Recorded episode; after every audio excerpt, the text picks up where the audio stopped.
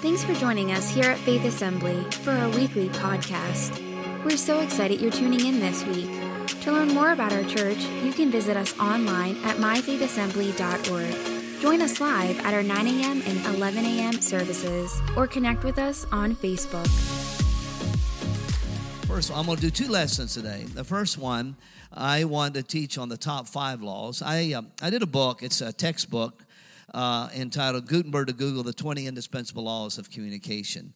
And it's, um, I'm grateful to say it's been used in uh, many different settings uh, globally. And I've enjoyed over the years uh, teaching on preaching and communication. Uh, it's been, been my, one of my greatest joys uh, to be involved in, in preaching and teaching. That's something we do as ministers a lot. And so we don't like doing something that we're not good at.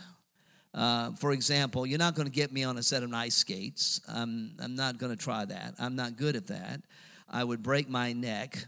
Um, if we want to play baseball, okay, we'll play some ball. I'm, I'm decent at that.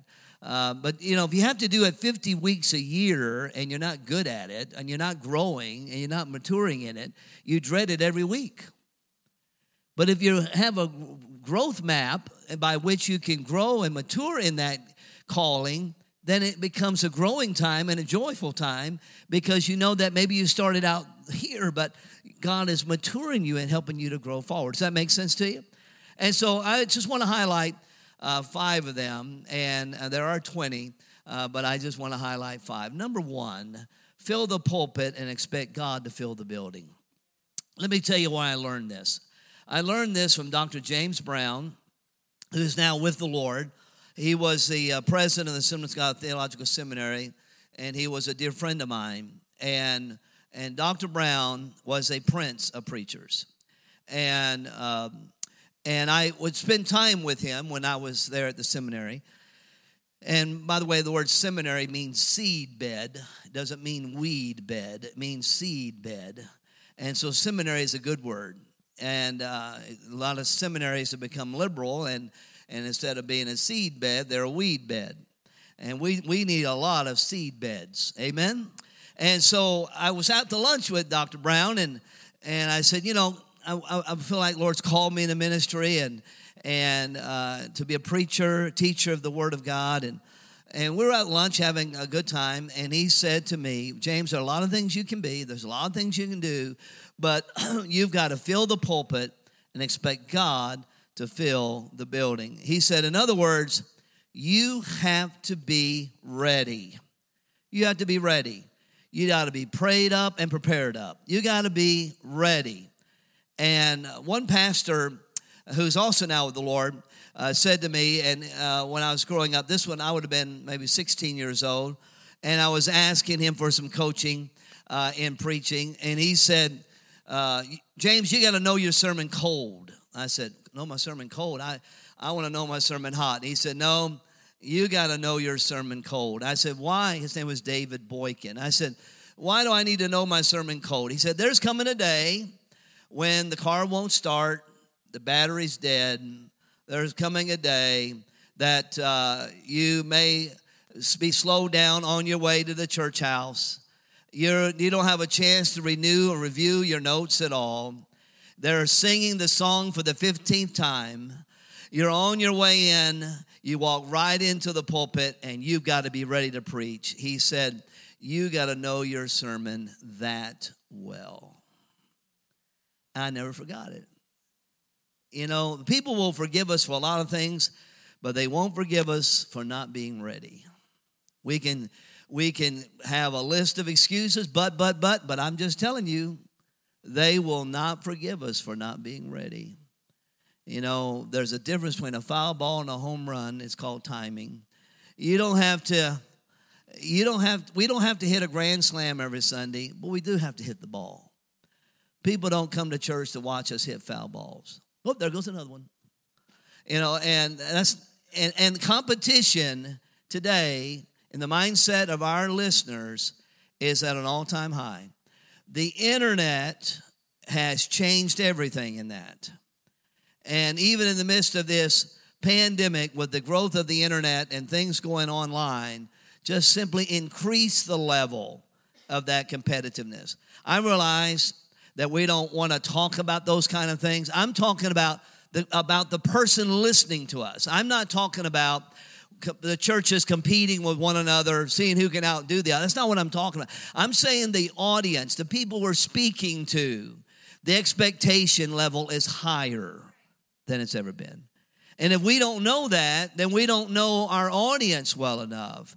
You know, the great apostle Paul would write to Timothy and uh, toward the end of his life, and he was defining to Timothy what the man what the man of god is to be like and and and how he or she are to live their life. And so he says we're known by what we flee from. He says we're fleeing people. We're like fugitives of a sort. He says timothy flee certain things.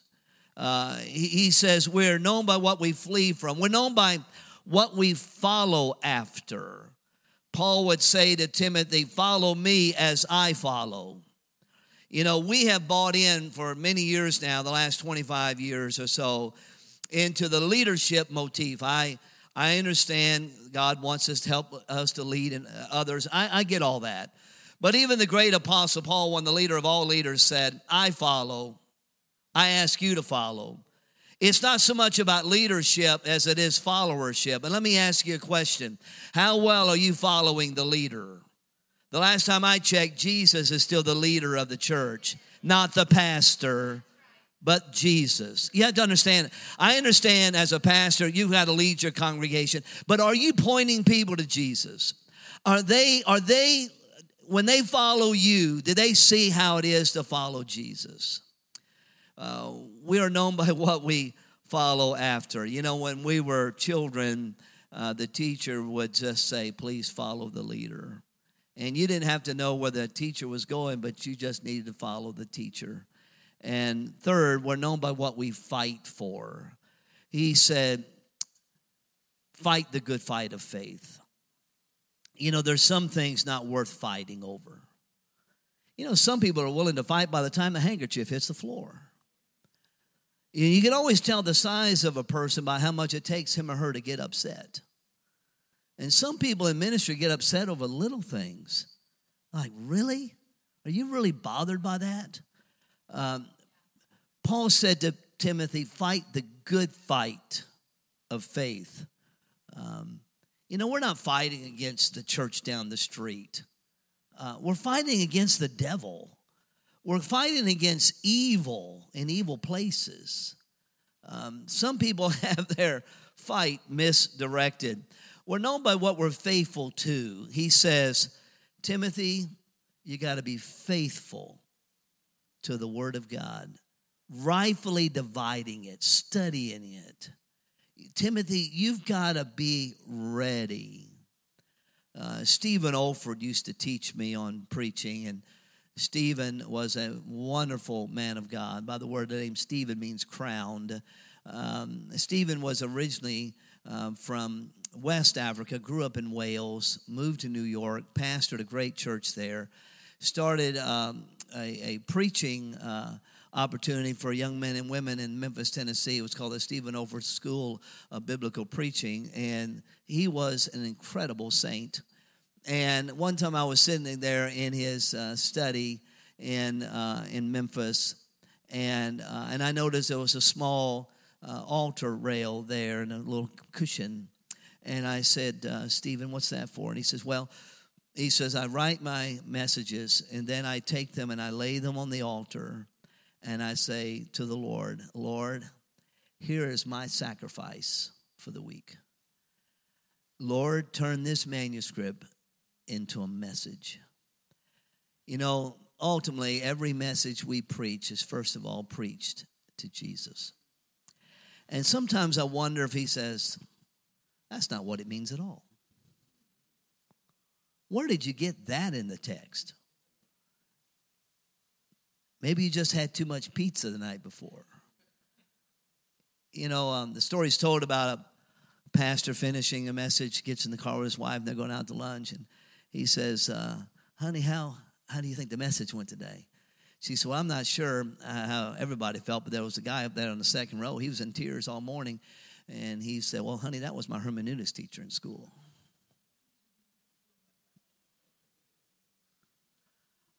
I wonder sometimes when we bring the message, the Holy Spirit is grieved. The Holy Spirit says, That's not what it means at all. We have to rightly divide, not casually divide, not half, half, half rightly divide. And that is not easy work. And, and so we are to be faithful, faithful. You know, all of us in this room, myself included, if I was to go back and look at some of the old stuff, you know, 25, 30 years ago, I'd go, I don't believe like that today.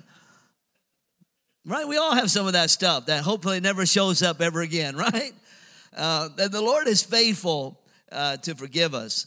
Uh, but Paul says to Timothy, you got to be faithful to God's word. So fill the pulpit, expect God to fill the building. Number two, the mind craves order, not chaos.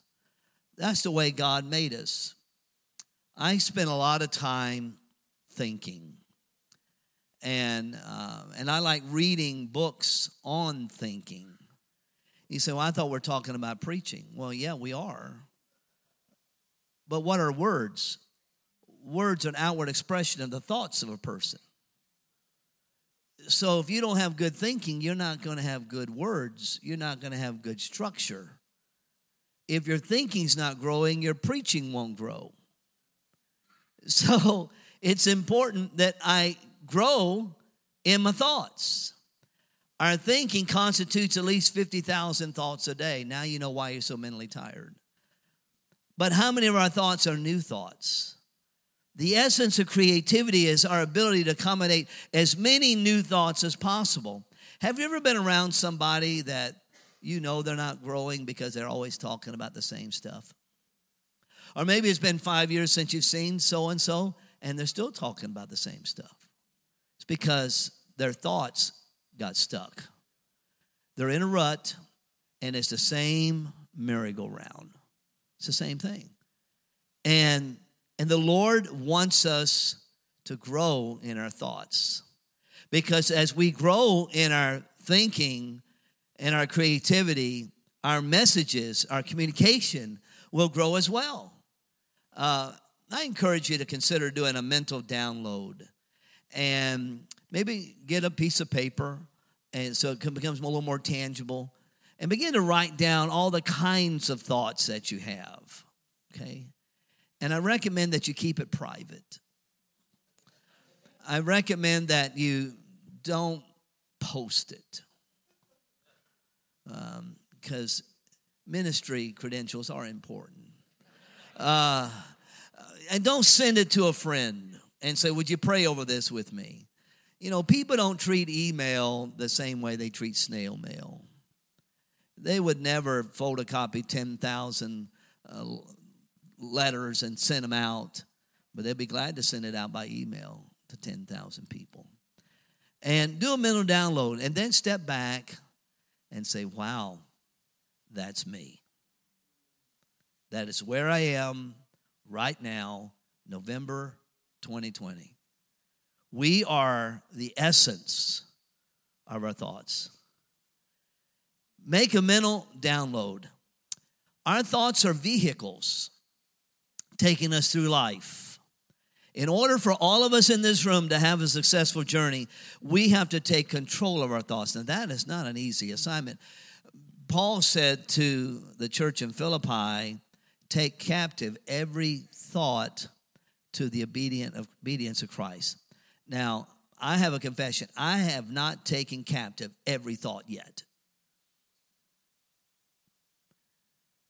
So I still have work to do. But notice what he says take captive to every thought to the obedience of Christ. Now, if the Lord didn't expect us to be able to do it, he wouldn't put it in the scripture and command us to do it. Now, he didn't say some of the thoughts, he said every thought. And then he gives a list of what kind of thoughts think on this, think on this, think on this. Because once we learn to control our thoughts, we'll end up controlling so much many aspects of our life. We have to decide where we're going and what we want to become. Now, after you do a download, then do an upload. Write down the kind of thoughts that you need to cultivate in your life to get you where God wants you to go. Because you're at one place now, but now you're thinking about the future. And one thing about the mind that God gave, gave to us, that we can't think two thoughts at the same time. When so when the old thought raises its ugly head, discipline yourself to replace it with that new thought. The mind is like a muscle, the brain is like a muscle, just like other muscles.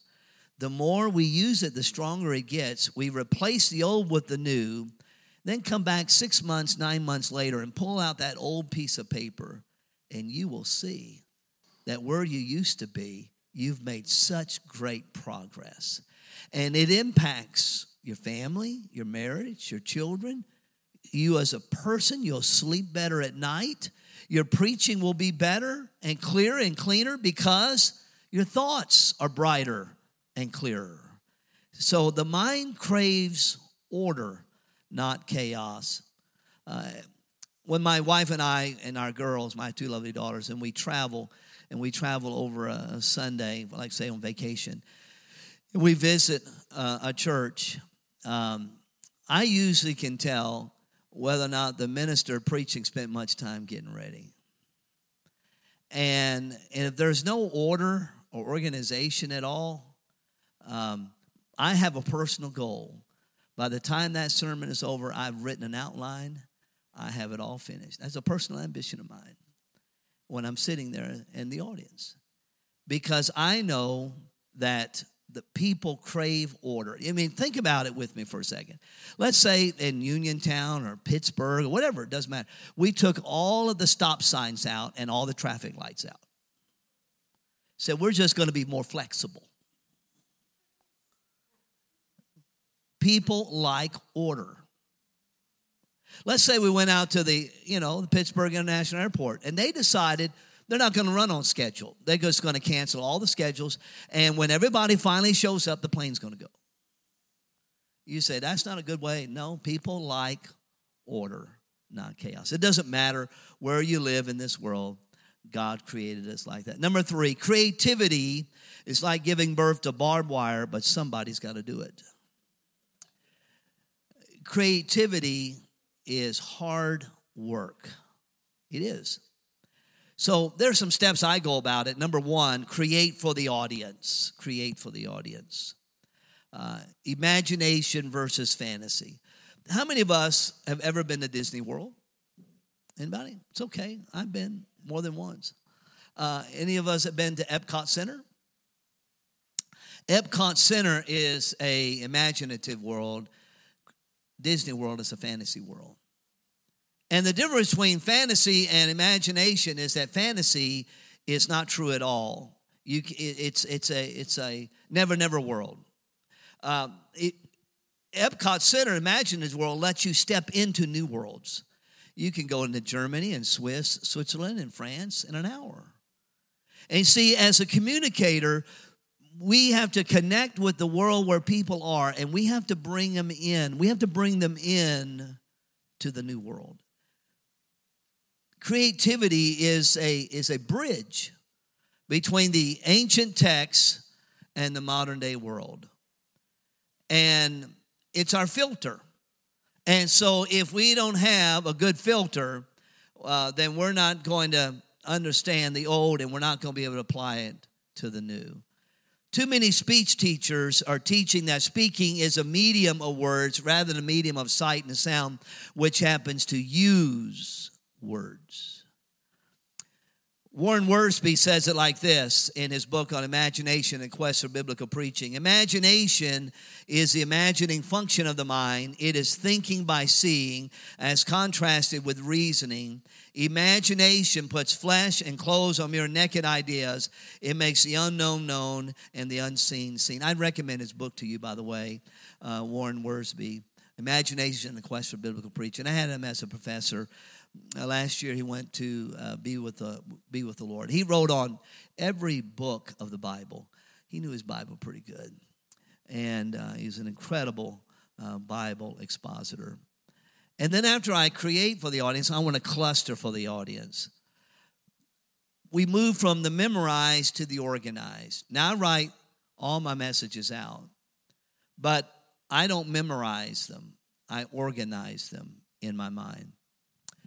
If the praise and worship service goes 10 minutes longer than predicted and planned, it doesn't matter to me. I'm just saying, well, that won't happen. This won't happen. We won't say this. We won't say that. The person who's memorizing it and so glued to it, he or she gets very nervous because everything is so sequenced. There's not much flexibility at all. So we want to move from the memorized to the organized. The biblical text determines substance, the sermonizer determines structure. I learned that from Rick Warren. I had Rick as a professor uh, in preaching a number of years ago. Biblical text determines substance. The sermonizer determines, or rather, substance, and the sermonizer determines structure. In other words, I want to be true to the text, but the Lord allows me to use creativity in how I'm going to deliver that message to the audience. Number three, I want to compose for the audience. Now, when I'm writing a message out, there's difference between writing a book. Um, when I'm writing a message out, I write for the ear and the eye, not just the eye. Because a message is heard and seen. If you're writing a paper to turn it in, then you got to make sure everything is perfect in the syntax and structure of the sentences. But when you're communicating audibly, verbally, uh, as well as visually with some media, um, then you want to make sure it sounds well. You want to make sure that the when people are looking at you and listening, that it comes across uh, correctly.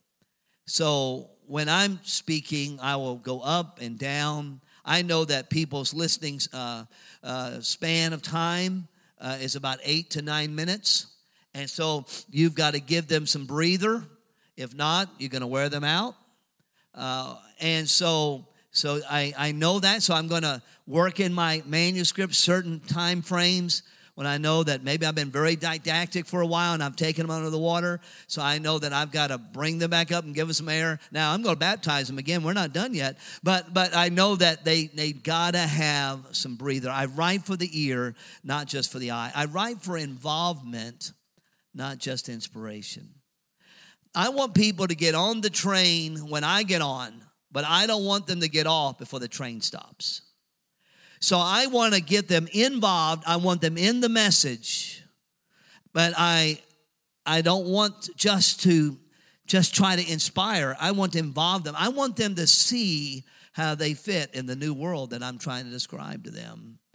And so it's important that we bring the elements together. Now, there are three questions that I will ask and I have to answer before I feel like I'm ready to preach on Sunday. I've got to be able to answer the question what's the point? What's the picture? What's the package? What's the point? What is it that this one thing I'm striving to communicate? And can I get that thing down to about 15 words or less? What is the point? If I don't understand the point, they're not going to get it either. Okay? What's the point? What's the picture? What's the picture? What because you see people, all of us, when I use the word people, don't think of them. All of us, we think with pictures. That's the way God made us. And that's great because the greatest pictures in all the world are in the Bible. See, when we were when we were being trained earlier on, we were trained to try to interpret words, and words are important. But you know, the Bible is made up of stories, not just words. The Bible is made up of pictures, not just stories and words. So it's one thing for us to be a wordsmith, but we also have to be an image smith. So I've got to be able to answer myself what is the picture? What is the metaphor that, that I can use in that message? And then what's the package? What's the package? The message, for me personally, it's about the entire service. It's not just the 40 minutes that I'm sharing. I, I like to know the flow of the service. I like to know what's coming up front, what's coming after, because it all fits in a person's mind when they come. I'm not a pastor. I don't think I will ever pastor. But I think that if I was to pastor, I, every service would not be the same for me. Um, I, I, would, I would move things around in the schedule. The lowest form of communication is predictability. The lowest form of communication is predictability. When people can predict what's coming next every Sunday, oh, by the way, I don't need to be there for 15 minutes after. Why? Because they finish their singing at 15 after, and I'll slip right in. Nothing wrong with singing. But when it becomes predictable, people are not as engaged. Number four, the person's mind is a debating hall, not a debating hall, but a picture gallery. Not a debating hall, but a picture gallery. How do the majority of people learn? They learn by perceiving, right brain, and processing, the left brain. Word pictures connect both halves. So God made us with a perceiving and a processing. And, and so I don't want to just speak to one side of the brain of the person, the audience. I want to engage the whole uh, person. It's the speaker's responsibility to discover the images that connect those two.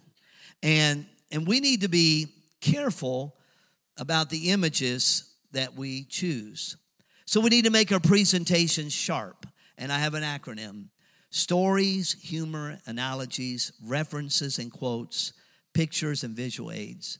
And by the way, as it relates to references and quotes, be careful with that. Because when, when you choose a person, a quote of someone that nobody's ever heard of, and you got to spend four minutes explaining why this quote's so important, I recommend you get another quote. You understand what I'm saying to you? And you say, but that quote is so awesome. Yeah, but you don't have four hours to teach. You, you, you've got to get to the point really quick. Um, and let me say something about visual media material. Um, we need to be careful about what we bring in to the worship service. Uh, there's a pastor friend of mine down in uh, Alabama. One time he and I were chatting, and I said, Would you tell me, you know, one of your most embarrassing moments? You know, we all have those, right? And um, I've got a few of those I could talk about. And uh, so he said, well, Let me tell you what my most embarrassing moment was. I said, Okay. He said, I had gone to my IT leader and I shared with him that I wanted to show about 20 second video clip and I said to him, But please be sure to stop it at 20 seconds because there are some four letter words that come out next. Now, if you're basing your whole ministry on who's running the IT, you're really, you're really not, you're not a wise person. Now, I love IT. I thank God for the gentleman that's helping me. But before the service starts, I engage with the IT person. It may only be just for 30 seconds because he and I, or he and she and I, are going to work together in that service. And people believe more what they see than what they hear. So the visual aspect is 54% of the decision making of the audience out there. 54% based upon what they see. 39% based upon just what they, how the tone, and the remaining percent are the actual words that we say. And we spend so much time trying to get the actual words together that we don't figure out how to tonally communicate it or visually to communicate it. And that's the difference between moving from a Gutenberg world to a, to a Google world. And, and some people are really slow to make the shift, and some people are never going to make the shift. But this guy uh, says, um, so I told, told the IT guy about the 20 seconds, uh, he is supposed to stop it. And I said, he didn't, did he? He said, no. And, uh, and all those words came out. And I said, The sermon was over, wasn't it? Yeah, it was over. I said, I don't care what's coming next, it's over. Um, but I never forgot the conversation. But Whether we like it or not, ladies and gentlemen, here's reality. When I let's talk leadership for a moment. I believe in the balanced Christian life. I always believe the balanced Christian life. But if you want your people to be balanced, you're going to have to be further right. You're going to have to be over here so your people land here. If you're landing here, your people are landing here. Okay, that's that's a leadership principle. Number number two, when that gentleman chose that video clip, he framed for his entire audience what this pastor, what this minister is. He just reframed it all for them. Oh, that's what he likes. Oh, well, must not be any big deal if the pastor likes that. It must not be a big deal. Now, now, am I a stick in the mud? I am not.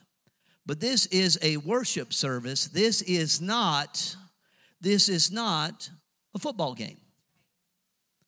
It's not the Super Bowl. They can show that stuff at the Super Bowl if they want to, but that doesn't mean we do that in the house of God. Now you have to understand now, you say, but there's so much good stuff out there. So when you're showing that 20 second clip of an R rated film, what you're communicating is this is kind of stuff we listen to and watch in our house. Okay? Now you have to understand where I'm coming from here. This, we are teach we are men and women of God. Now I could I could beat this pony for a long time, and I'm not going to. But but we we have gotten so inundated that we do not think long enough before we speak. Number five, the length of message is not determined by the clock, but by the crowd. The length of message is not determined by the clock, by the crowd. When the crowd says it's over, I don't care what's coming next, it's over. Let me tell you why I learned this principle. Um, are most of us uh, in the room part of the Assemblies of God tribe? Most of part of the Assemblies of God. Any other tribes? Okay, okay. Um, I was attending uh, our general council in Indianapolis, and this was um, 1997 or 1999. It's way back there, prehistoric age, and um, and so it was it was the Wednesday night service. There were 13,000, 12,000, 13,000 people in the room, and and the service went long. Uh, I will never understand uh, why we take an hour and a half before we get the speaker up. I'll never understand it. And, um, and I'll never understand why we give out all the awards that take 40 minutes. I'll never understand it. Now, I think we ought to give honor to whom honors due. In the Global Church Network, we give honor to whom honors due. But why don't you just gather all the recipients as one group, take one great picture, and then put the picture up on the big screens, have everybody just walk out on stage, You've already said thank you. You've already given them their award, and have all the names there on this picture, uh, uh, the big picture, and have one great standing ovation. And you do that in five minutes instead of 35 to 40 minutes. It's just me now, okay? It's just me. And and so the lady that was speaking that evening, she gets to she gets it at 8:20. She gets it at 8:20. And so it's home missions night. And one of the goals is to highlight how many home missionaries we have and home churches we have, and how many more missionaries we need, how many more churches we need in all 50 states. And, and then receive an offering at the end. It's, it's a wonderful thing. I think we should do more of that. Um, so she starts teaching and sharing at 820. 830 comes, 840 comes, and I see some people, and I'm sitting on the side of the, the, of the, of the arena, about halfway up. Not in the back, not on the floor, but on the side. And I see some people getting up and leaving. And I thought, okay, it's no big deal. Then I see 50 get up at once. I thought, wow. And then 50 more. Then 100 more. And I'm thinking, well, this is what's going on. And I was saying, does she not see that people are stirring? You know, I watch the audience and people stirring and and, and I'm thinking, no, she can't see that because the lights sometimes in these arenas are very so bright. You can't see 20 feet out front. It's so bright. And I'm thinking, she just can't see it. Another 50, another 20, another 100. They're just getting up and leaving.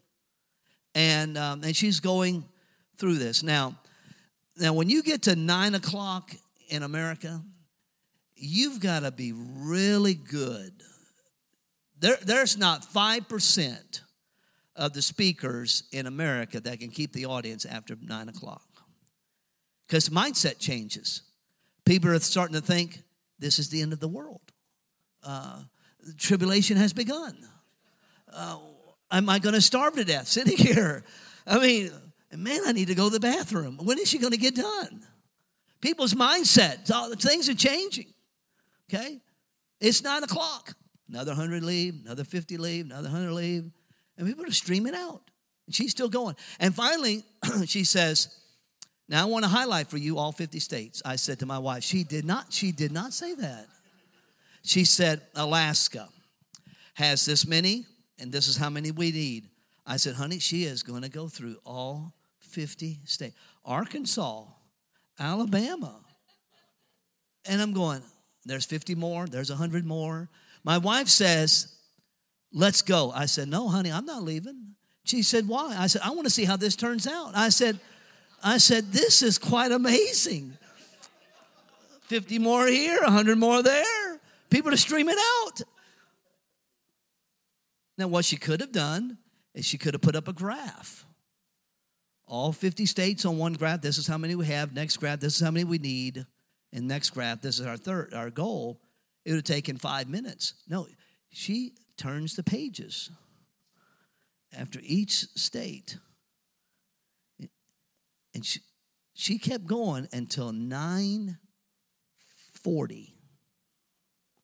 Now, when she finished, there was less than a thousand people in that room. Less than a thousand. And I thought, wow, what a disaster. And then our general superintendent gets up and says, Let's take an offering. I said, He did not say that. He did not say that tonight. He said, Get the ushers. Now, how would you like to be an usher? You get him over there. You see that guy up there? And I'll get that guy right over there. How would you like to be an usher? And I see the ushers making their way through the auditorium. And he says, Where are the home missionaries? Line them up on the stage. How would you like to have that offering that night? We got out after 10 o'clock at night.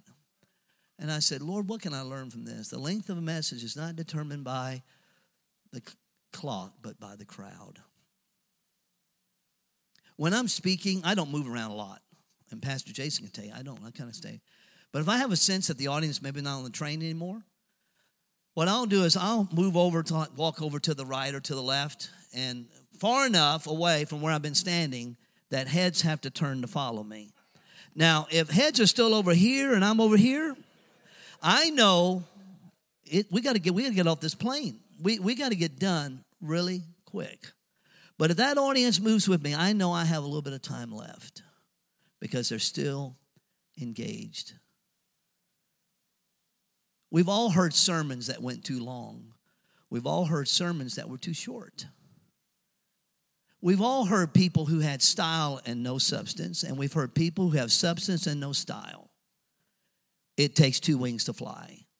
You got to have style and you got to have substance. You've got to have something to say, and you got to have a way to say it. And when we don't have that, the expectation level is extremely high among the people that we are called to preach to. And I want to challenge us in our opening session. Let's do the best we can with the Word of God and the people of God that the Lord has given to us. Okay, any questions? We've just went through, all we did was kind of go across the top of the Himalaya mountains, is all we've done here. And but any questions? Let's take a few minutes for uh, some questions before I teach on on something else today. Any questions about preaching, communication, anything at all? Yes, Jason. Yes.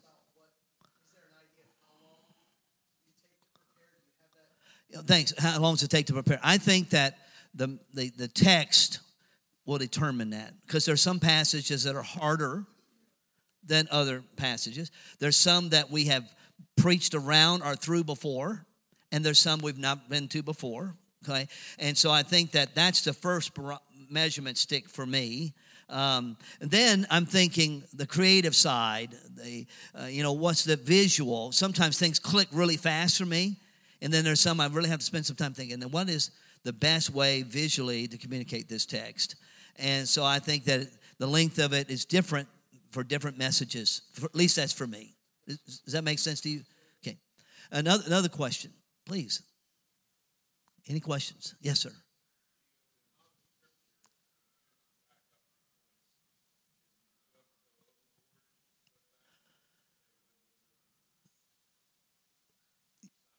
Yeah, I think yeah, I think sometimes we have to say, you know, some stuff's not going to make it in. And that's sometimes, you know, it's hard because we love all the, the passages, right? But there comes a time that sometimes we have to sort through some of that, moving from good to best. Now, for me, I, I, I preach um, expositorily, so I, I'll preach through a, a paragraph or a, or a passage. And so, majority of my scriptures that I'm using are all right there in that passage. Now, sometimes uh, if I'm wanting to highlight a particular, let's say, contemporary theme, um, I may use a number of passages, but I probably won't exhaust the scripture and every passage that maybe reflects on that, but I'm just getting the, the main ones. Because I, unless I'm going to turn it into a series, you know, and go five or six or seven weeks in it, that's a different that's a different strategy altogether. Uh, but if I'm unpacking it all in, in one message, then some of the scriptures I may not be able to bring into that. Does that make sense to you? Yeah, great. Another question. Any other questions? Yep. Hmm.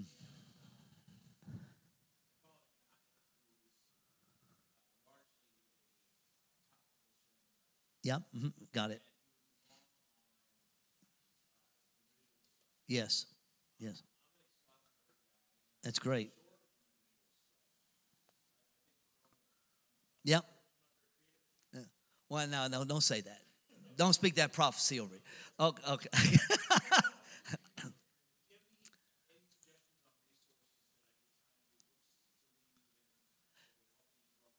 well, I would read a, a little tiny book entitled How to Present Like a Pro. That's the exact title of it. It was written a number of years ago, but she, I think it was Lani, L A N I, but you'll find it, How to Present Like a Pro. And this is a secular book, and but it's about the creativity and how to present. Um, when I was growing up, it was we use the term preaching. Now, I still use the term preaching, but oftentimes today we use the word presentation okay? I'm bringing a presentation and sometimes people misunderstand and say well no, i guess i don't have to be called to preach and all that stuff. Not it's not the point but when you use the word presentation i'm presenting something i'm not just speaking something. So i'm bringing in different aspects. Um, and you know until about um, 14 or 15 years ago at the most i wasn't even using any media at all. Um, but i knew that i needed to make another shift and I did. And I've made a number of shifts in my style over my preaching time and because you know life changes audience changes. But but how to present like a pro would be very good. The, the book i mentioned by warren wiersbe um, you know the, the the quest for biblical preaching you know imagination and the quest for biblical preaching he he's talking about the imaginative world and the creativity. Now he gets pretty uh, didactical about some of the exposition which is great um, but he I, I was in his class when he was teaching that entire course and I find found that course to be great help to me. Okay? Yep. Another question. Yes, sir. Good to see you, man.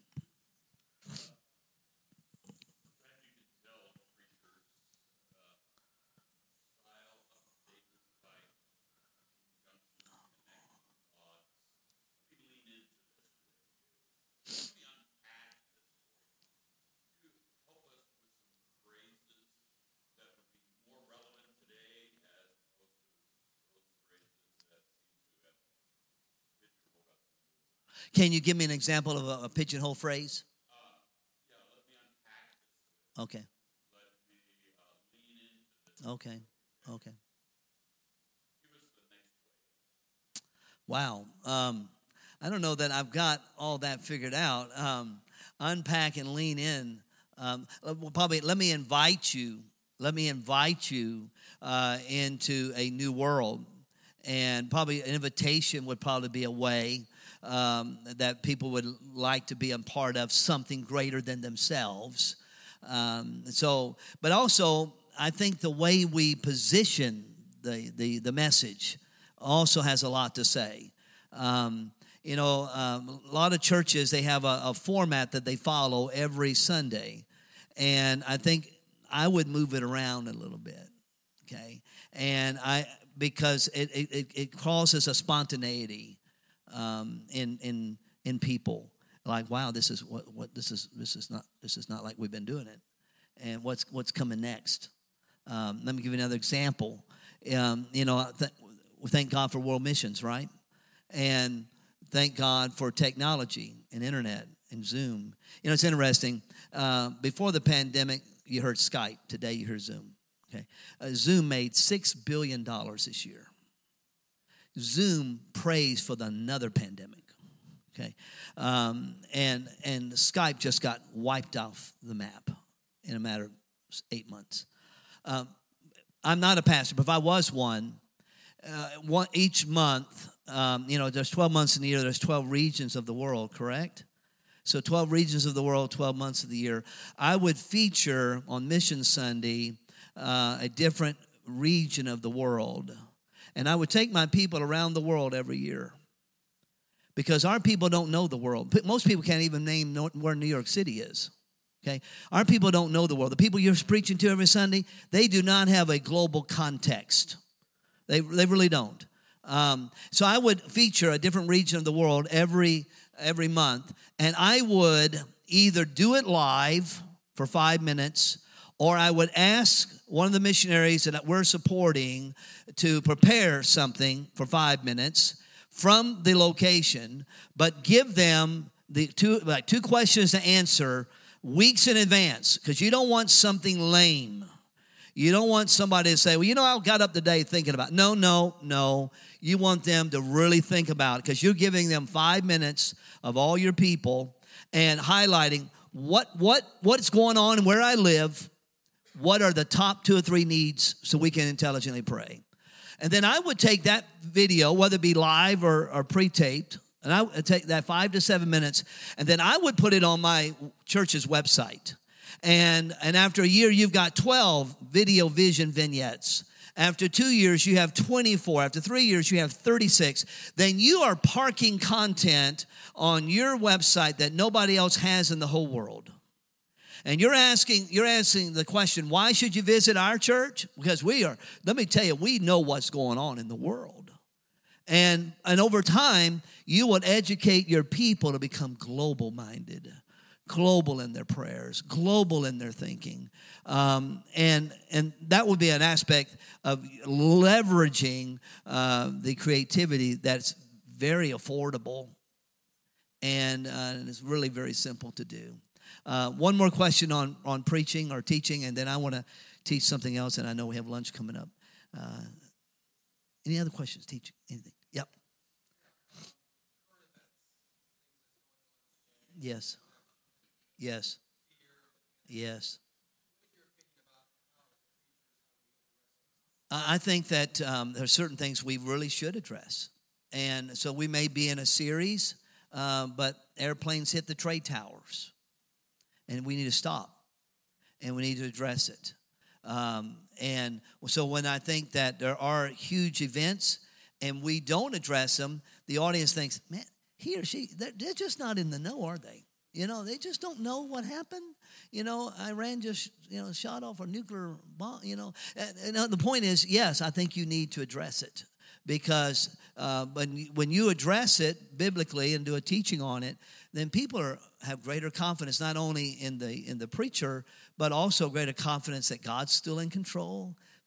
Okay? Not to address it, I, I, I think, causes problems. So I think we should, yeah. Um, I, would like to teach something that um, I just finished uh, just recently, and I do my writings on the on the long my long trips, and and so I, I've released a book a few months ago entitled "The Winning Qualities of High Impact Leaders," and and it's all on the, the book of Nehemiah. It's a complete uh, verse by verse exposition of the book of Nehemiah. Something I've been wanting to do for, for many, many years. And, uh, and, and I just want to address uh, just one, one piece of this, and it's what I call the sixfold strategy. Um, for success. And I'm going to ask somebody, if you have a copy of God's Word, if you could read a few verses for me. Uh, it's uh, Nehemiah uh, chapter 2, verses 11 through 20. If somebody could read those verses uh, for me, I would appreciate it. Who would like to do that? Nehemiah, it's Old Testament, by the way. Um, Nehemiah chapter 2, uh, verse number 11, uh, verse through verse 20. Can somebody read that for me? Would somebody like to do that? Somebody just step up to the plate, hit the ball. 11 through 20, Jason. Thank you.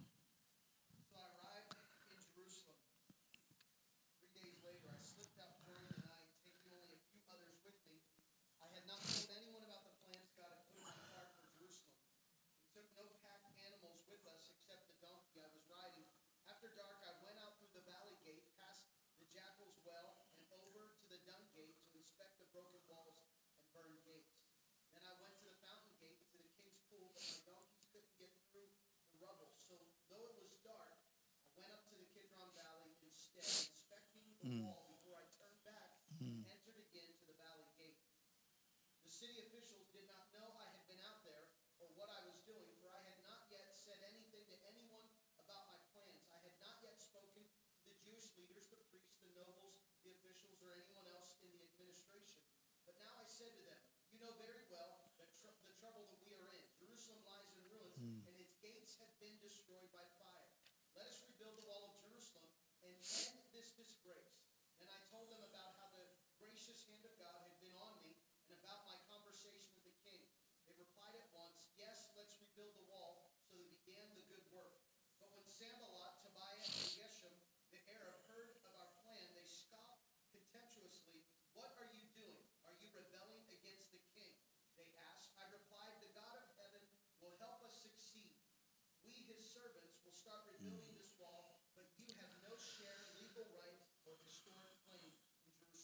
Thank you very much, Jason. Um, when I use the word success, it's used a lot, and so I want to frame it. For me, success means finding God's will, following God's will, finishing God's will. Find it, follow it, finish it. So that's success for me. So we don't measure success the way the world measures success. And there are some people, many people, that will be extremely successful in finding, finishing, following, or following and finishing God's will. We'll never read about them, we'll never hear about them, but they were successful in what God had called them to do. And we all, all of us, no doubt, love Nehemiah and his approach. And so when I was pondering, you know, the book, I I thought about you know rebuilding the walls of wisdom, wealth, our walk, etc. And you know, when you go to the Holy Land, you see the the ancient wall that is there, the uh, the Wailing Wall. That's part of the wall that Nehemiah built. And, um, and so we oftentimes talk about legacy. Um, legacy. The first word is leg. Legs. Legacy. We want to live a life that has legs, and because we all all of us, God has put something in our heart and so I just want to pull out some, some principles that will, that will work. Uh, it will work in our family, work in, in our ministry, work in our personal life or our public life. Number one, practice I refocus. This is so important. I, um, I wear contact lenses, but I wear glasses. And uh, those of us who wear glasses, mine is 8.3. That tells you the strength of my glasses. And on this beautiful sunny day, I could take my glasses and I could refract, refract the light and melt steel. That's how strong my glasses are. But when I take them off, I'm not focused. When I put them on, I'm focused. We have to practice our refocus. What does he do? He, he, he rides alone looking at all the debris. He rides along looking at all the things that have been burned and all the the, the terribleness. He feels the reproach. He, he refocuses exactly what the goal is, what the mission is. And, and from time to time, we need to back up, slow down, and we need to refocus. Because we can't be everywhere and we can't do everything. And life is trade off. And the older we get, the leaner and lighter we need to be. Um, I brought my suitcase with me today on purpose. And um, I want you to see what I traveled in for this weekend. This is it. This is all I brought with me. I want you to see this right here. That's it. I haven't been to a carousel to pick up bags since 2000. I know the ladies are amazed at this. I can promise you right now, the, the ladies view this differently than the gentlemen. Trust me, they do. They're thinking, my shoes are not going in there. I haven't been to a carousel to pick up my bags since 2003. I don't have time for the carousels. I, I would be at the carousel hundreds of times every year, 30 minutes a pop. You do your math on that for a minute. I spend, I would spend about two weeks of my life every year standing at a carousel. Now, if you walked out there and you stood, saw a guy for two weeks standing out there at the airport doing, you think, well, man, there's something wrong with that guy, man. There's something wrong. So I don't have I don't have time for that. So as I've gotten low, a little older, I'm 59. Um, I have gotten leaner and lighter because I've got to stay focused on what really matters. Last year, I was I was catching a flight to Dubai out of Orlando, and um, and I saw a guy walk up to the counter with nine big bags of luggage, and I saw his wife and his children, and I, I didn't burst out laughing, but I almost did. And then he was complaining because Emirates was going to charge him for his bags. And I'm just, I'm just, I'm thinking, what do you have in there? A sofa? Uh, a dishwasher? What do you got? And I'm looking at all that. I'm just, I'm just amazed at how people travel. And I realize everybody else in this room travels light. I understand that, but um, I was just amazed at it. Um, you know, my wife homeschools. I, am going to stay on this just for a minute. My wife homeschools our children, and um, we have two amazing daughters and that we adopted from uh, mainland China. And in the 1990s, we, we laid to rest two children, one in 91, one in 98. And then we adopted two amazing girls from, from China. And, um, and so we were going to go to Europe five years ago, launching a hub in Amsterdam for the network. And so I pulled my, my family together, my two, my two daughters and my wife. And I said, now I just want to remind, I just want to remind everybody something. And I said, we're, get, we're in June, we're going to go to Amsterdam. We're going to take in the other countries around and be gone for two weeks. And I said, um, Dad doesn't check bags.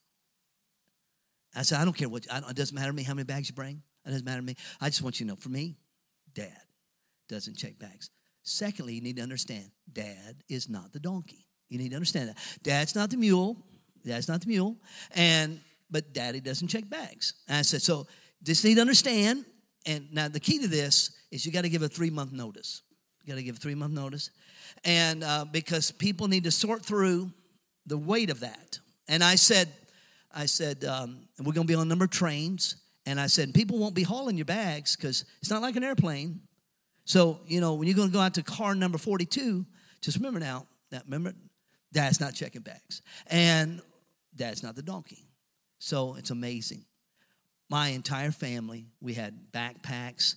We had, I have another bag that goes up to this high, and uh, it's what they call a suiter bag, and, and, a, and a computer bag. And we traveled for two weeks, didn't check a bag. It was amazing, absolutely incredible. And uh, now when we travel together, we're the bagless family. I mean, we don't check bags at all. Once you go and live that kind of lifestyle, you won't go back to the other because there's a freedom. What comes on the plane comes off with me. I don't have to wonder if the bags are not going to make my flight because I have a close connection. I don't have to wonder about that. My bag's right there. And, uh, and there's such a freedom and a luxury that comes to that. So I get clothes cleaned along the way at the hotel. No big deal. You say, well, you have to make, wear things more than once. So what? I don't get paid more if I have five pairs of trousers versus two pair. So it's not based upon the money. And so I just decided as I get older, get leaner and lighter. And we have to focus. What is Nehemiah doing? He is focusing on the seriousness of the matter.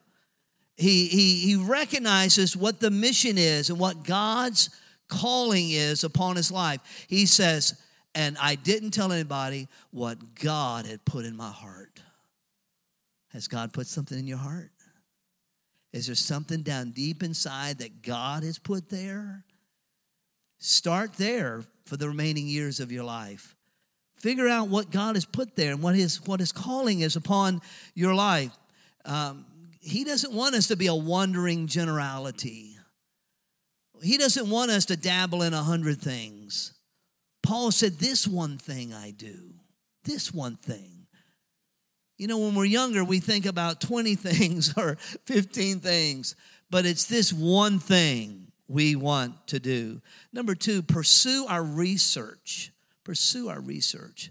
So as he's going through and he's pondering what God's put in his heart, he's looking at everything that's around because he's got to measure the size of this task. Um, I believe in faith like every one of us in this room, but I also believe in a yardstick. I also believe in a bank account. I also believe we have to measure the task. We have to pursue our research. Um, I tell my two daughters when you're in a group with other young people, be slow to speak. Everybody will think you're extremely intelligent. You know, the proverb writer said, The fool is known by the multitude of his words. And if we find ourselves the smartest, being the smartest person in the room, we need to get into some new rooms. I don't want to be the smartest guy in the room. I want to spend a lot of time with eagles who are flown higher than me. And I want to ask a lot of questions of people. Um, you know, and when we're going to spend time with somebody, think a little ahead of time the question you may want to ask him or her you know, when we were launching the network, we'd have people come down and be with Dr. Bright in his home. And there would be guys sitting around his breakfast table and questions like, How's the weather been in Orlando? Really? You with Bill Bright? That's the best you can do today? Who cares about the weather, whether it's raining or cold or sunshiny? Let's, let's talk, let's get up higher than that. Pursue our research. You know, we're to study ourselves to death, pray ourselves back to life again. There's a radical balance attached to it. Um, he's not sugarcoating it when he's riding around, looking at all the gates and the walls. He's really doing his homework. Um, I have an acrostic that I have used for years to help me with this. Uh, it's out of the word goals. G, gather the facts gather the facts. O, organize a plan. Organize a plan. A, act on the plan. Act on the plan. L, look back and review. S, set new goals. So gather the facts. Do a lot of homework. We can dress like we're intelligent, but when we open up our mouth, everybody will know gather the facts. You can't organize what you don't know. Organize a plan. And in that plan, there needs to be time, there needs to be targets, and there needs to be transitions. Time. When you and I are doing something we've not done before, it's going to take us longer to do it than we think it's going to take because we've never done it before. It's like when we're going to a, a, a town or a city or a specific spot. First time, we're paying really careful attention. Every curve, every light, every corner. We're trying to make sure we get there. But after we've been there a few times, we're talking on the phone. We're doing something else because we've been there. But life is lived forward. Old maps will not work in new land. Thank God for the maps that have worked so far. But as we move forward, we may have to adopt some new maps. We had Missouri maps before we moved to Florida, but I could have said, Praise God, these maps work in Florida. I could have anointed them, I could have prayed over them all day long. God would have said, Man, something wrong with you, son. But I had to let go of that old map. Gotta, gotta get some time sequences. But build in 20 to 30% more because it's going to take you longer than you think it's going to take. And then targets, targets. You know, some people like to shoot the arrow and then move the target accordingly. You got to set some targets because once your mind is on this, you're going in the direction of your most dominating thought. When I was coming here today, there was a truck that pulled out and there was it said uh, trainer driving. I thought, oh, trainer driving. And he was going really slow and we were going along the road and finally make the turn here to get on the, road that comes here to the church. And it, it, it I, I realized I'm still going to Faith Assembly. It may take me a little longer. This is not expected planning, but I'm still got my mind focused on what my destination is. Sometimes people die. Sometimes funerals happen. Sometimes planes are canceled. Sometimes somebody just fails and flops and flunders, and you have to let them go. Things happen. So, so, so we stay, keep our mind on the target. We still know where we're going. Transition. Life is lived in transition. You don't want to just come up to the ebb and not have, know how to go to the flow. You, you, you keep building bridges, building bridges. And then you act on the plan. Um, usually it comes down to do, do, do I have confidence in my plan? Before I leap. Uh, that's one aspect. Another aspect is do I have the provision for the vision? And so if we're not careful, what we do is we we vacillate. We go back and forth. We start, stop, start, stop. No, I wait another year.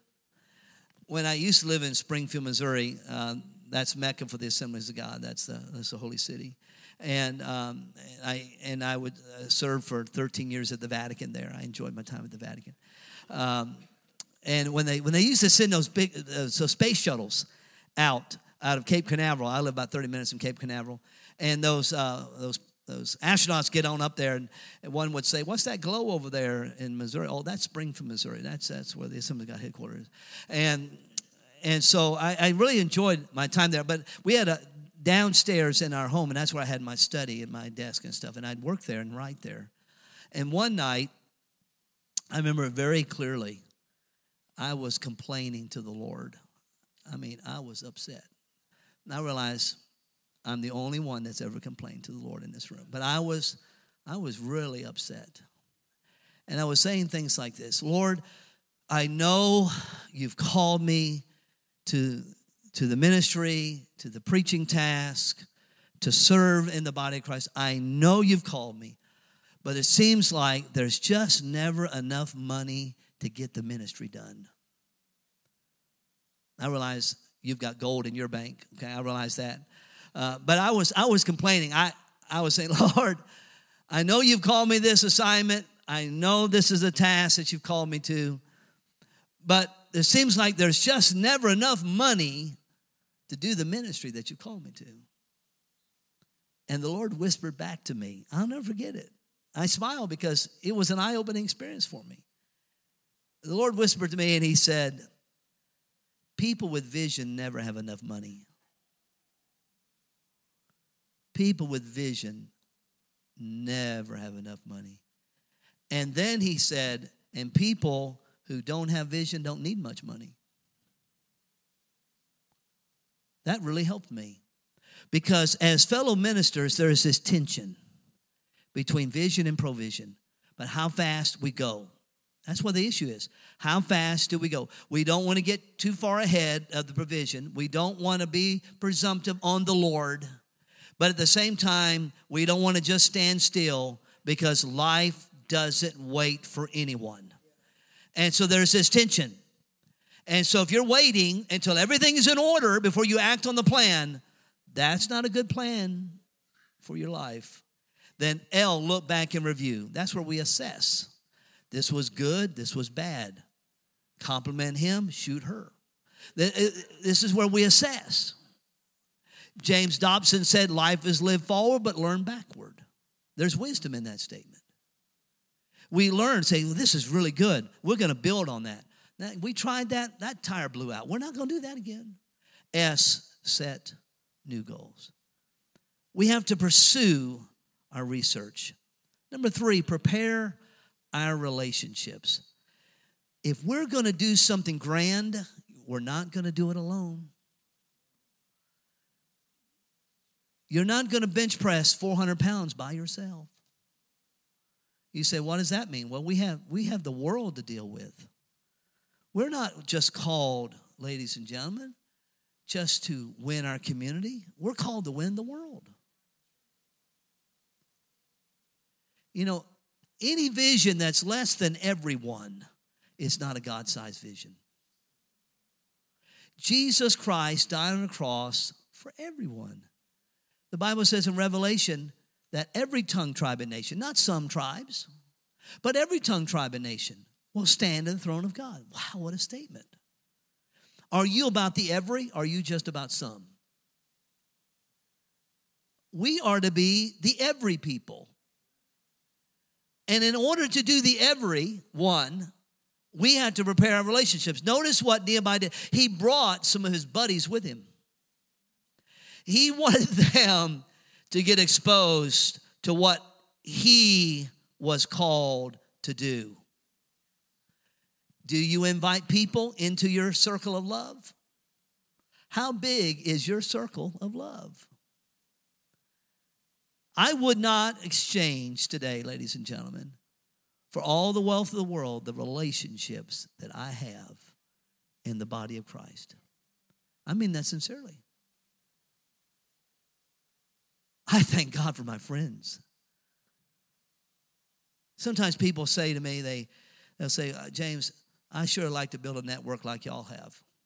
And the net, God has grown the network. I tell people the second, work in, the second word in network is work.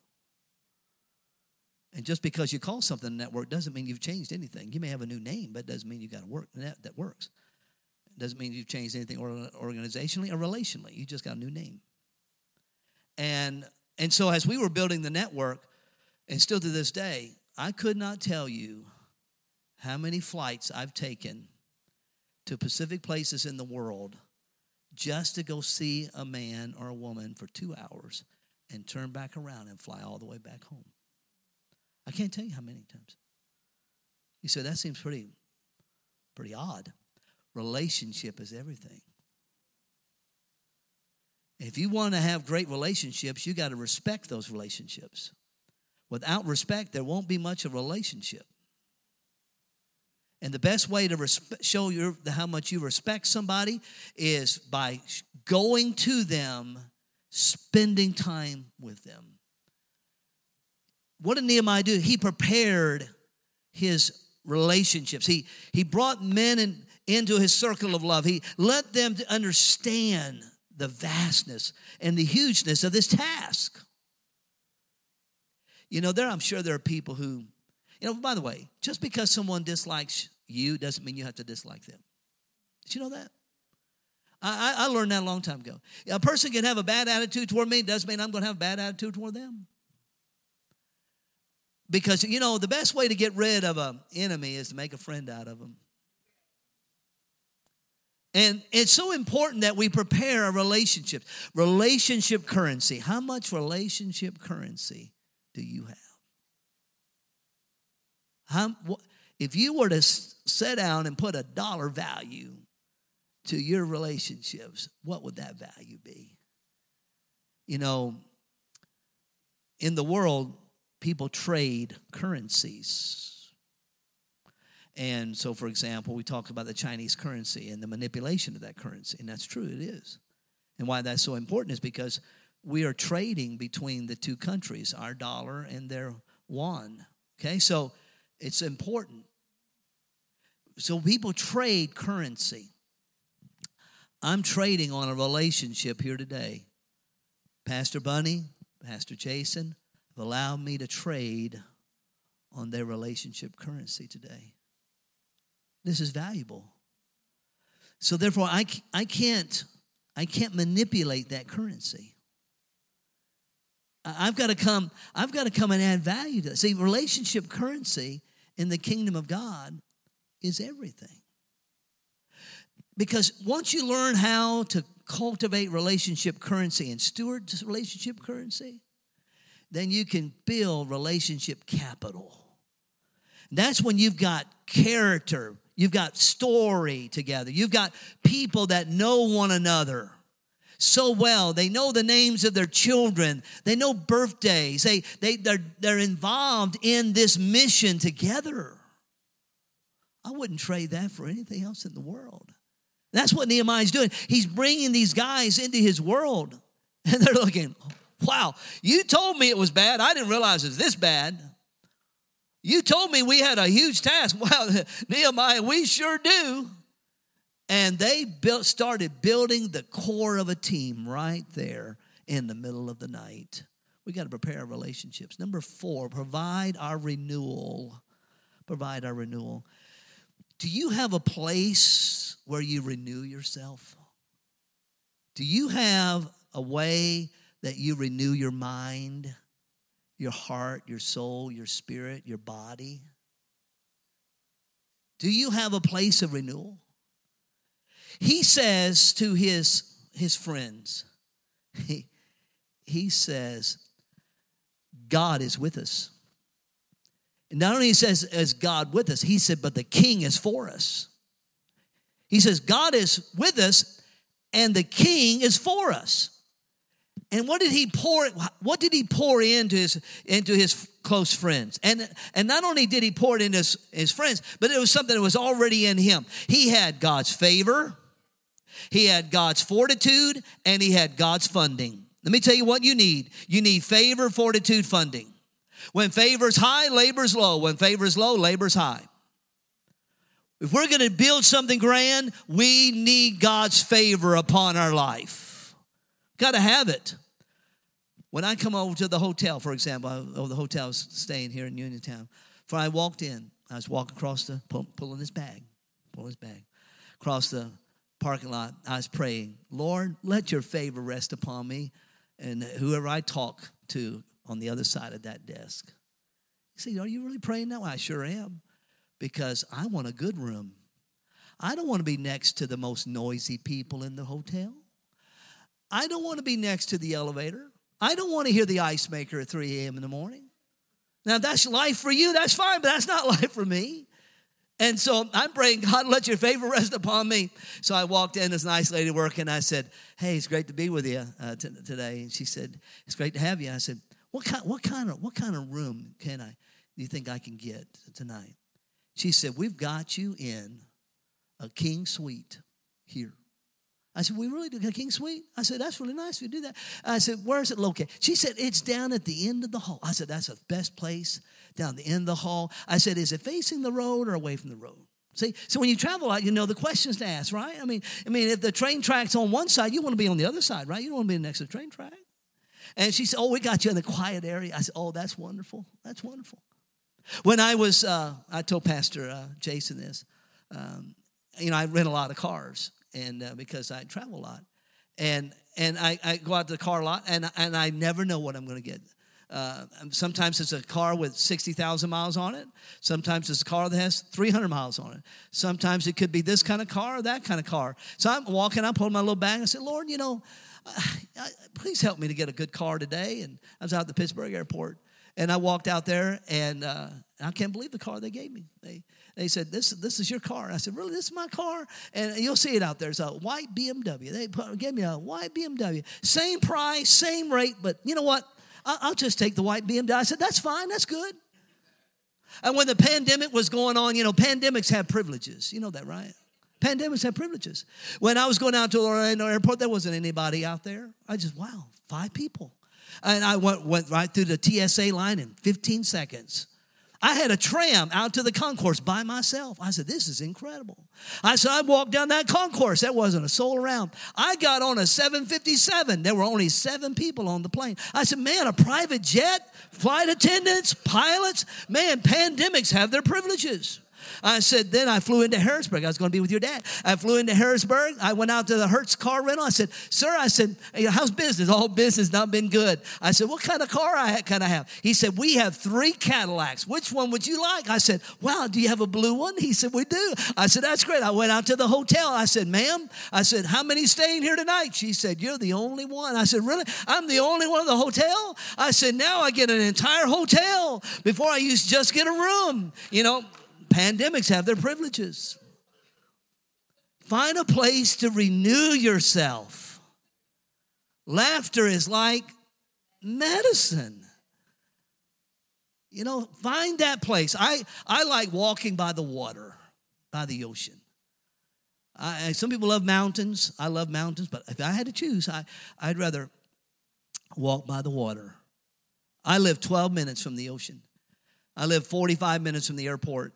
My friends say to me, You got, wow, 45 minute drive to the airport. I said, No, I've got a 12 minute ride to the ocean. Life is trade off. You need favor, you need fortitude, and you need funding. And the king said, You've got it all. And I want you to know, in God's heart and God's mind, you got it all. Don't let anybody tell you you don't have it all. God, God didn't call you to starve you. God didn't call you to lack, not have enough friends to help you to fulfill what is in God's heart. And you got to step out, renew your mind and your heart and your spirit. Because if you don't do that, you'll get worn out with the cares of ministry. Number five, plan for resistance if you're going to build something great, somebody's not going to like it. And you know the story of Nehemiah? There were these guys, they were like gnats. And they were just always negative, negative, negative. Just always saying it's not going to work. That wall won't stand up. Who do you think you are? You must be a rebel to the king.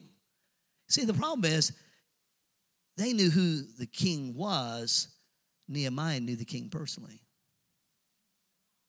See, he had a relationship with the king. These other guys, these gnats, they, they just know about the king. They know about his wealth, but Nehemiah knows how much the wealth is. So they say, well, probably the king doesn't even know.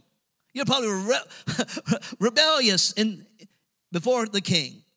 Oh, you know, when you decide that you're going to build a new building, somebody's not going to like it. It's true. Somebody's going to say, oh, just keep what we got. You decide you want to expand the parking lot, somebody's going to say, that's a waste of money. Somebody says that you want to start networking with different pastors of different streams of Christianity, and somebody will call you a compromiser. How can you, as a Pentecostal, break bread with a non Pentecostal? I've heard all that stuff. That stuff nauseates me. Spiritual pride is terrible. It's terrible. I, I could chase that for a while, but I'm not going to do that. But when you decide you're going to do something great, you want to reach your city, somebody's going to say, Well, we're not taking care of our children enough in the, in the daycare yet. And then once we get that done, Pastor, then we can take care of the city. There's always going to be some. So there's always going to be somebody that's tell you the wall's not going to work, the bricks won't fit, the money will run out. And you, we're going to have to make a decision who we're going to listen to and who we're going to believe. I love what Nehemiah says later. You know the famous story. He says, I'm just too busy. Get up here and I'll hand you a brick. I'm just doing something so important. I just don't have time to come down and talk with you. Are you easily distracted when opposition comes? You say, Well, I got that email that really bothers me. Yeah, I've gotten a few myself. What are you going to do with that email? I told the church this on Sunday morning. What are you going to do with that email? You got that email that makes your hair stand out or fall out. What are you going to do with it? He said, but they're so wrong. I said, well, they probably are wrong. But what are you going to do with it? You going to set the record straight? You know, the Chinese have an old proverb before you set out on revenge, dig two graves. So what what what's what are you going to do? You say, well, it's just offensive. Well, I learned a long time ago, don't write something when you're upset. Don't do that. Don't write when you're angry. Because you're going to look back and go, man, that tone wasn't good. Years ago, when we lost our second child, our son, uh, James Paul William, when I had a son named James also. And uh, he lived for a day in the, in the hospital. My wife held him while he died. And, um, and in Missouri, you, you have an option. When a child passes, you can um, take your child, if you want to, to the funeral home. It's an option. And so my wife and I talked about it. I'm telling this story to illustrate how you respond to resistance. And um, and so I uh, I said, okay, honey, if you feel like you'd like to do that, okay. So our son passes away the next day, which is uh, February um, um, fifteenth, and um, and so the next day or later that day, uh, I pulled the car around. It was a cold, cold, cold day in Missouri. Pull the car around. My wife comes and she gets in the she gets in the car. And, and in my, our minds, we're thinking, well, they probably have our son wrapped up in a number of blankets. But that's, that, that's not what's going to happen. Uh, they bring our son out in a blue uh, Rubbermaid container and drop him on my wife's lap. They close the door. I watch my wife as she opens the lid, reaches in, pulls our son out, and holds him. And we're both bawling our eyes out. And I drive her to the funeral home. She gets up, and she, you know, just had delivered the baby the, the night before. She gets out. She goes in. She says, I, I think I want that casket. I said, okay. And and then the next day, we have a burial with some friends. I wanted to write a letter to the president of the hospital and let him have it, but good. But I waited six months to write that letter. And I wrote him and I explained to him that it wasn't communicated to us how we would travel with our son. So naturally, we thought that our child would be in some nicely warm blankets and we would take him. But we understand that the Missouri law requires that the corpse, the deceased, be in a container. I understand that. However, your team at your, at your hospital failed to communicate that to us. And I said, I, I, am sure they didn't mean to, but it is a serious blind spot that you have. And I went through it very carefully, not argumentatively. And days later, I get a letter from the president. I am so sorry. Oh, I, I can't believe we did that to you. And went on and on and on about it. But if I had written a nasty, angry, bitter, resentful letter the day after we had the burial, you know what the president would have said? Look at that. You know, we probably did something wrong. But look at the tone of that letter. Because he lost his child, and that's why he's so bitter. It's probably not so bad after all. Don't write letters when you're angry. Back up, settle down, pray over it and then if you get, you know, you know, you got some gnats flying around and you got some critics and cynics writing you, that brick's not going to fit and that wall's going to fall down. That's not going to happen. Be careful before you start writing them because as soon as you write a critic or a cynic, you're going to get an email back and say, But, Pastor, you didn't understand. You didn't think about this and what about that. And then now you're going to write another letter and straighten that out. And then he's going to write you back again and say, By the way, you know, there's something else that's been bothering me for a while.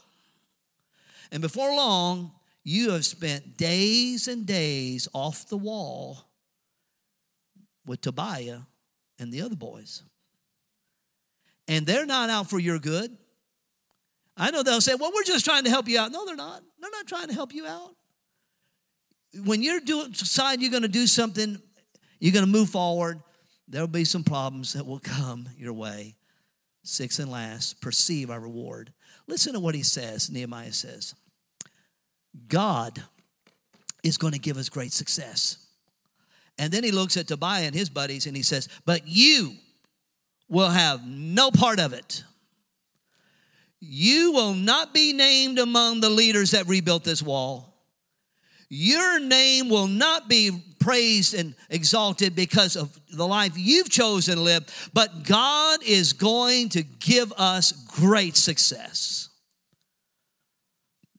Understand the reward at the end of the day. It benefits the other people. The reproach will be gone, the praise will be back, revival would come.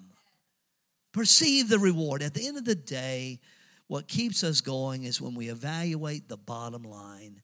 If we are reasonably successful, what's the outcome? Because when it's raining and you think it's not going to work, when you understand what the outcome is, you won't quit. You will stay with it. If I had a dollar for every person I ever heard over the last 20 years that said to me, You won't be able to get that network to work. You'll never get Pentecostals and non Pentecostals to break bread together. I remember when we were just starting the network. I'll close with this. We were sitting at Bill Bright's breakfast table, and there was about 10 or 12 of us in his home. And, um, and this one guy, uh, his name is Steve, um, he says, That network's not going to work. I said, It's not going to work. No. And he said, that online training that you're doing, that's not going to work either. We launched an online training in 2002. We've been online for 18 years, almost 19 years. And um, so he said, No, that online training stuff, that's not going to work. I said, It's not going to work. And he said, No. And I said, Network's not going to work. He said, No, it's not going to work either. I said, why, why is the online training not going to work? I said, I'm just kind of curious. And he was a, a graduate uh, in the Northeast from a very sophisticated um, college uh, called Harvard. And I said, Why is that online training not going to work? He said, James, as long as you and I live on this earth, there is not going to be internet in the ocean, Oceania, in the island nations of the South Pacific. I said, Really? Well, it's not going to work in the South Pacific? He said, It's not going to work. He said, he said, just mark it down. You think this is going to be global, but it's not going to be global. It's going to take a long time for that to happen. And I looked back at Steve. I said, Steve, can I respond to that? And he said, yeah, sure. And by the way, he was sharing all that to try to cause Dr. Bright to doubt what was going on. But Dr. Bright didn't doubt. He, he, he saw the picture, the big picture. And so uh, I said, Steve, I said, you know when they when they launched that rocket to go and put it on the moon in 1969? I said, you know, they did do that, don't you? He said, yeah, they did that. And I said, you know, it doesn't matter how good your rocket is if you can't project where the moon's going to be when the rocket gets there. I said, You can know a lot, but if you can't make that visionary projection, I said, it doesn't matter how good your rocket is, doesn't matter how good your people are, if you can't make a projection where the moon's going to be. I said, We're just launching the network. I said, However, the internet's going to be everywhere. Last week, I was on a Zoom call with my dear friend Suliasi Kurulo in Fiji. Crystal clear video content. And every time I get an email from Samoa or, or some of those little islands down there, I laugh and I say, Steve, you didn't understand where the moon would be. And all you had to do was just throw the negative stuff out there. You need to realize God has called us to be successful. Find it, follow it, finish it. That's God's plan.